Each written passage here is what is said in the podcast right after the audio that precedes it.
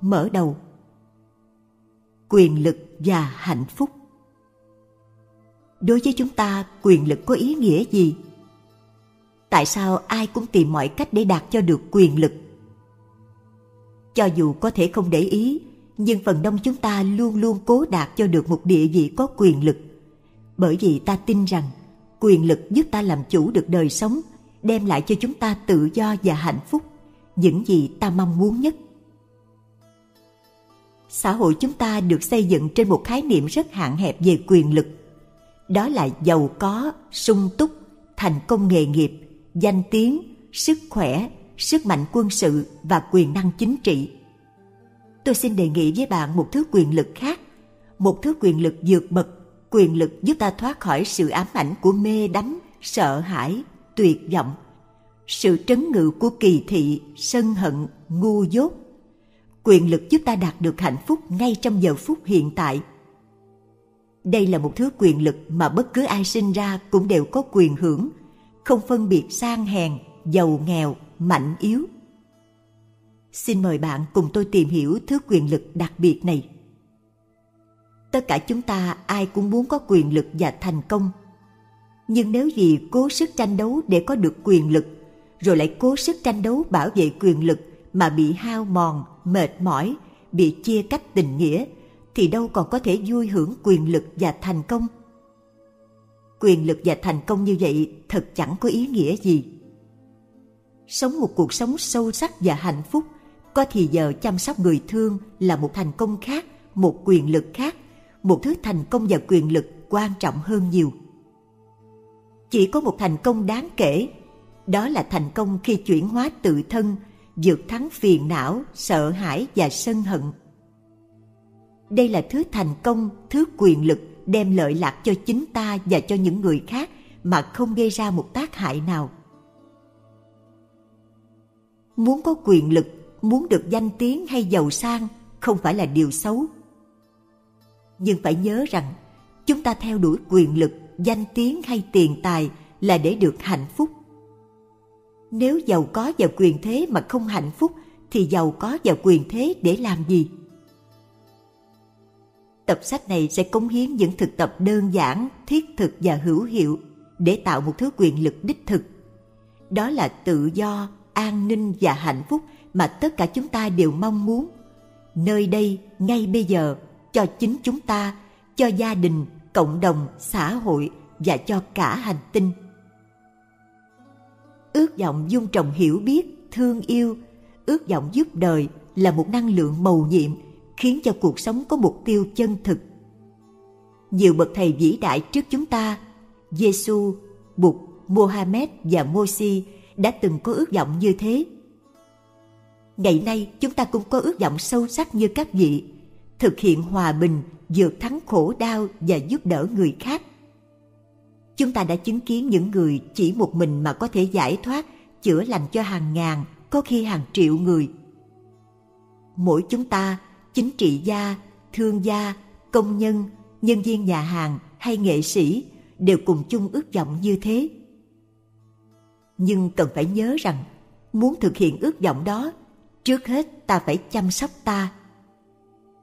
Muốn đem lại hạnh phúc cho người khác thì chính ta phải tỏa chiếu hạnh phúc.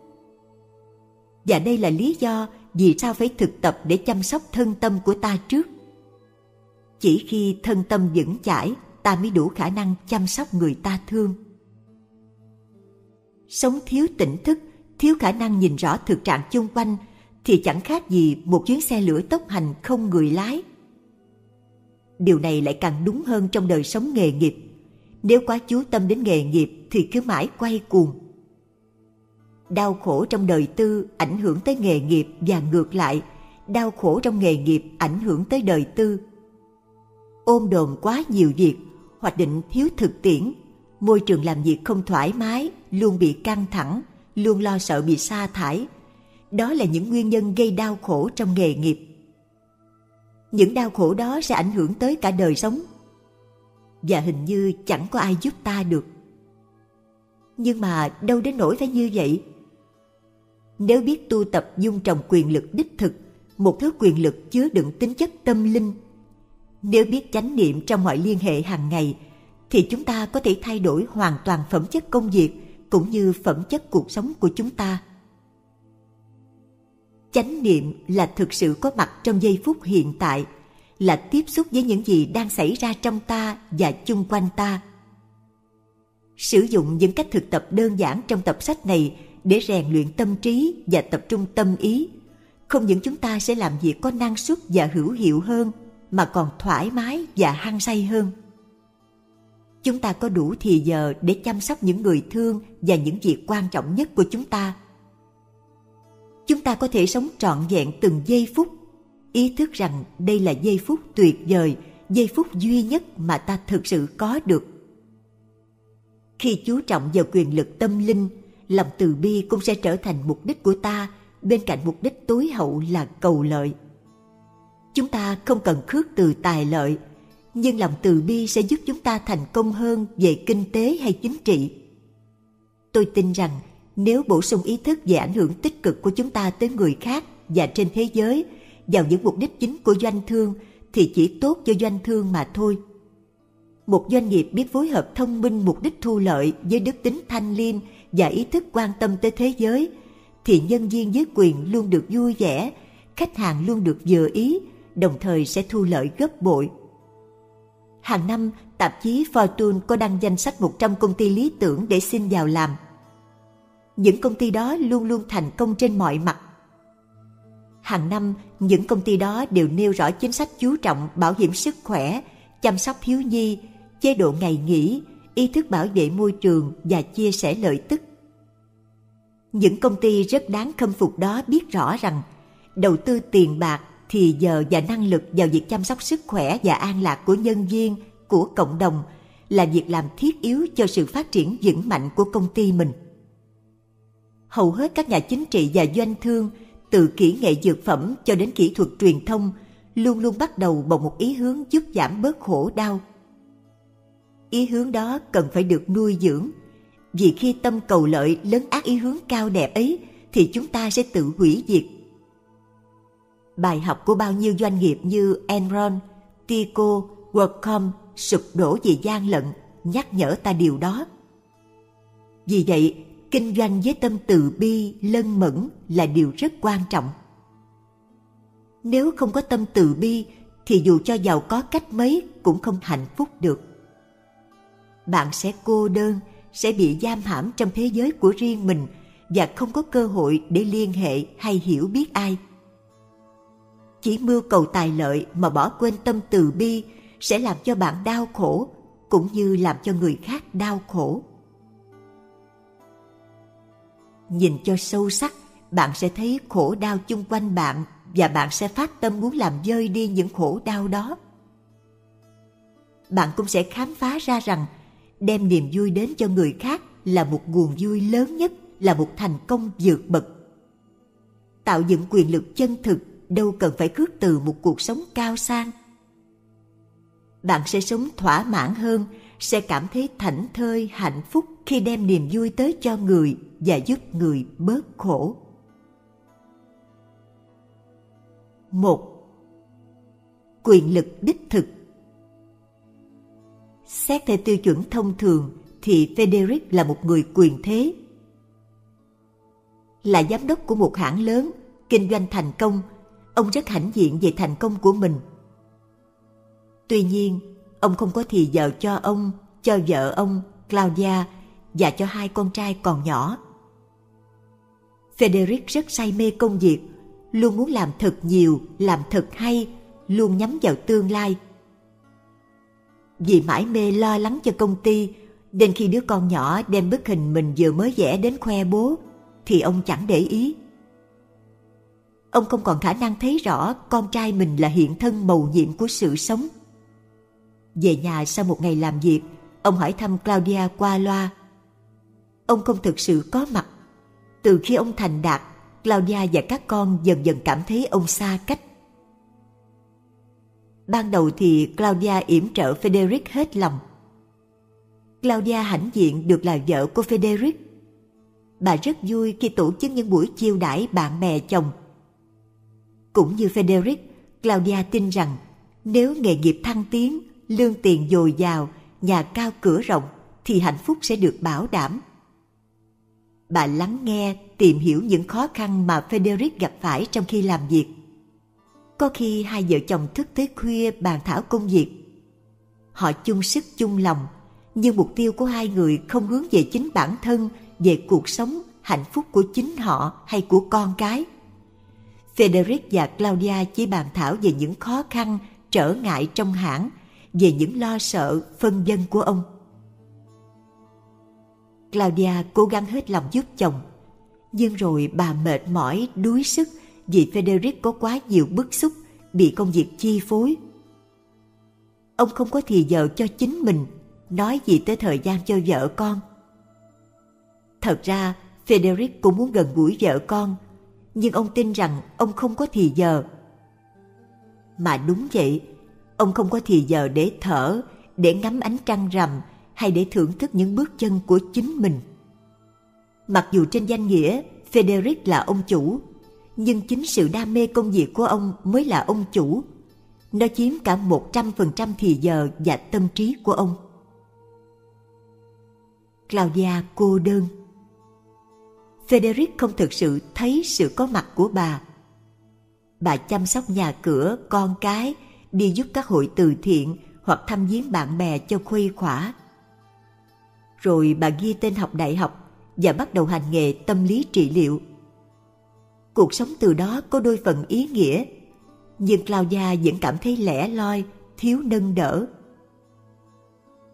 Hai đứa con nhớ bố và thắc mắc tại sao bố chúng cứ đi vắng hoài.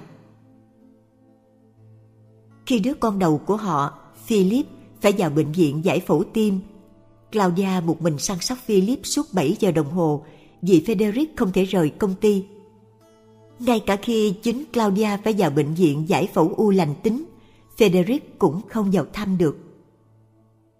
Vậy mà Frederick vẫn nghĩ rằng làm việc cực lực như vậy là đúng, là tốt. Ông nghĩ rằng ông đang làm việc vì vợ con và vì nhân viên dưới quyền, những người đang trông cậy nơi ông.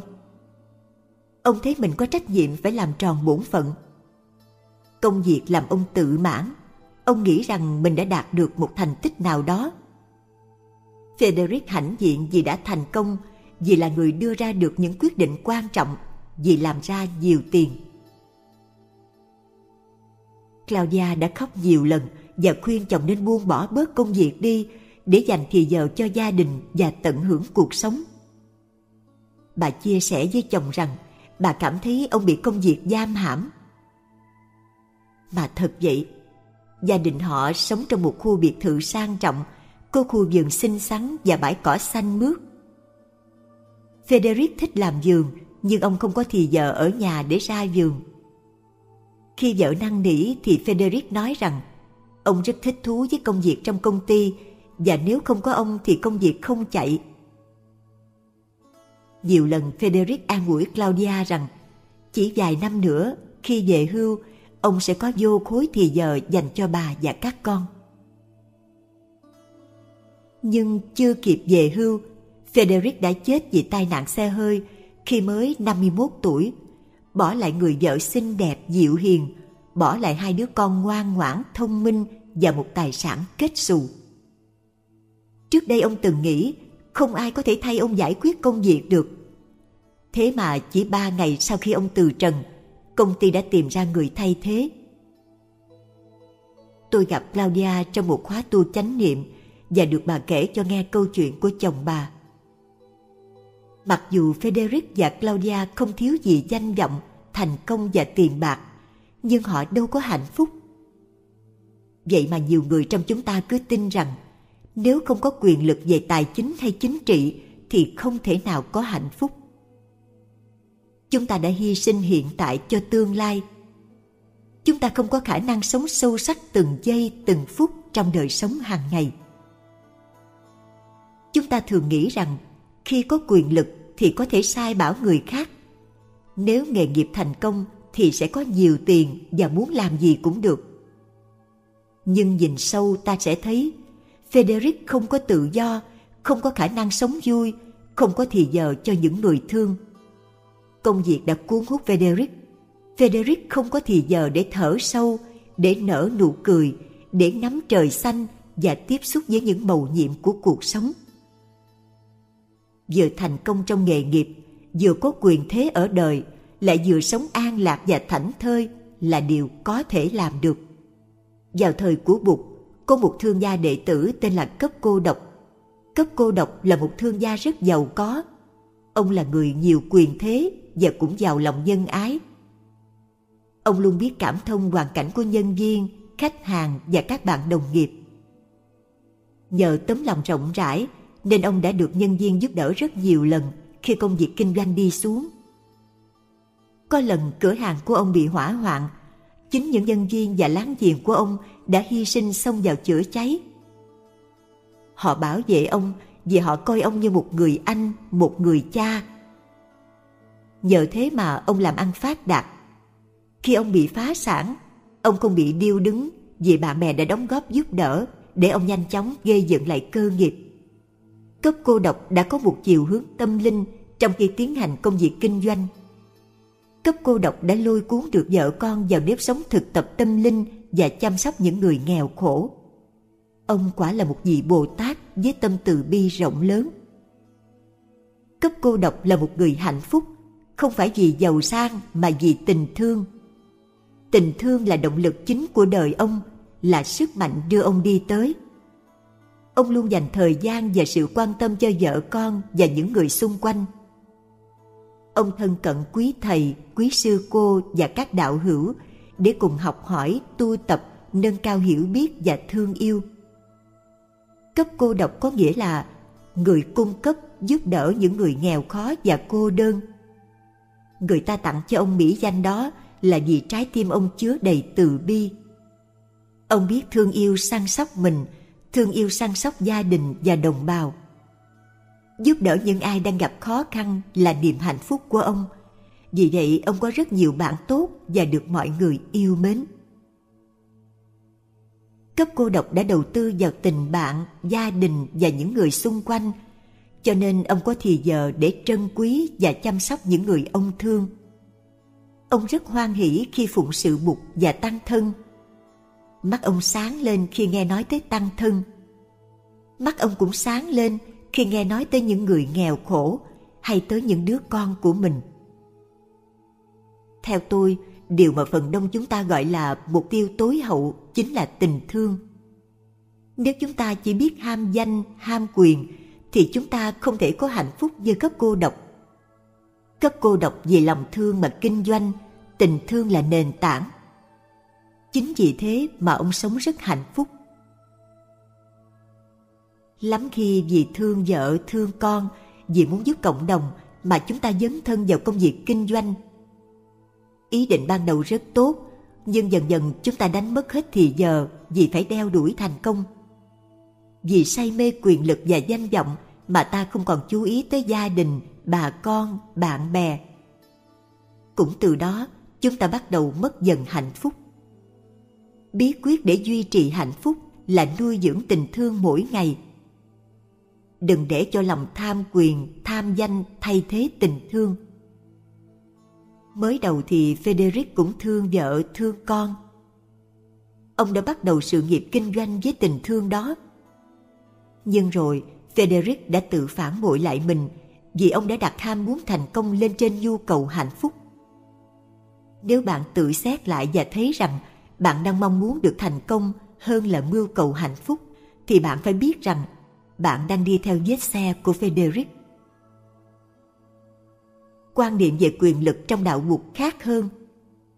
Người Phật tử cũng nghĩ đến quyền lực, nhưng là một thứ quyền lực mang lại hạnh phúc, chứ không gây đau khổ. Thói thường thì ai cũng chạy theo tiền bạc và quyền lực chính trị. Rất nhiều người tin rằng nếu có được những thứ quyền lực đó thì có thể làm được rất nhiều chuyện và sẽ được hạnh phúc. Nhưng nếu nhìn sâu ta sẽ thấy rằng những người đang theo đuổi quyền lực chính là những người rất đau khổ.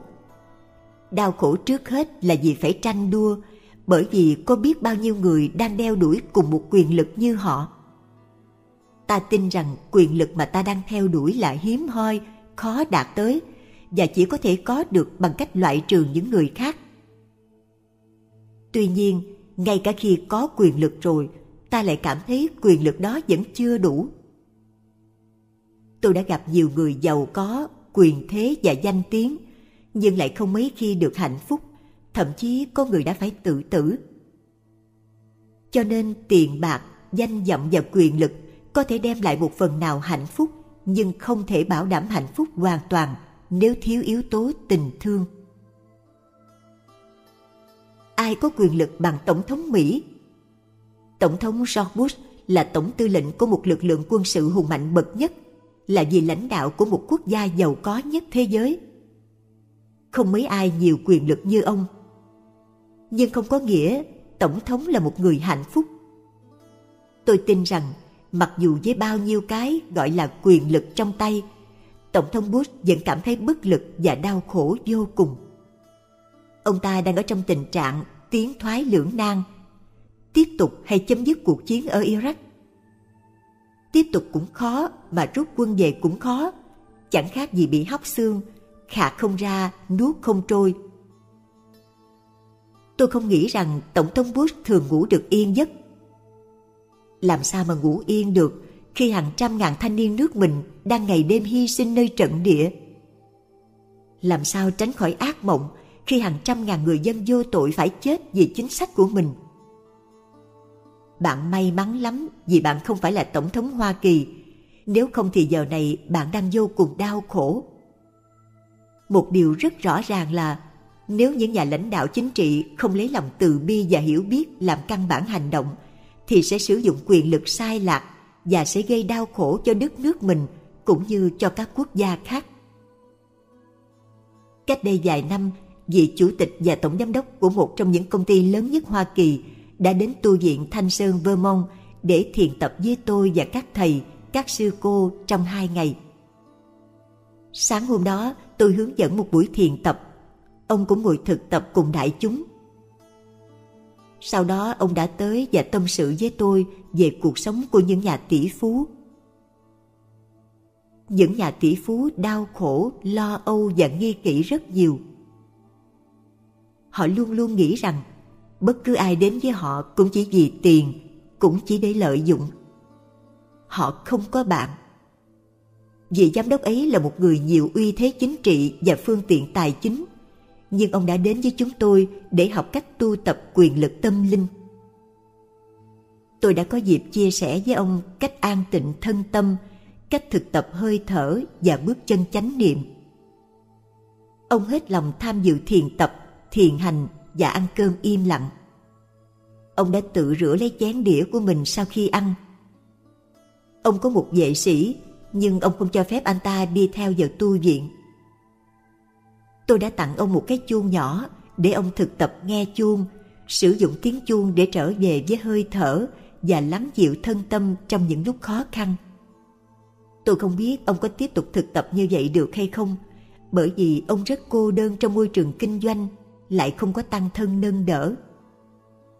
Thế giới mà ông đang sống là một thế giới bận rộn, nhiều đòi hỏi vì nó dồn dập xoay chuyển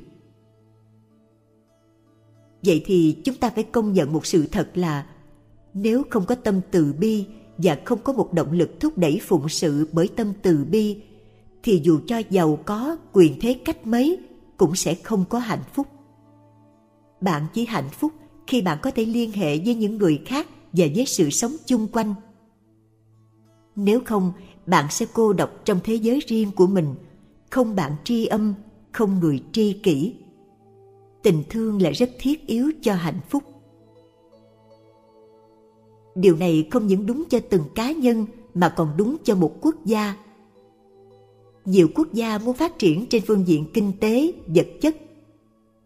Theo tôi định nghĩa của phát triển là hạnh phúc. Có thêm tiền để làm gì, nếu vì thế càng thêm đau khổ. Chúng ta trở thành nạn nhân của chính sự thành công của chúng ta. Phải đo mức độ phát triển bằng hạnh phúc chân thật. Một quốc gia có thể là một cường quốc rất giàu có, rất tiến bộ, nhưng nhân dân trong nước lại đầy đau khổ.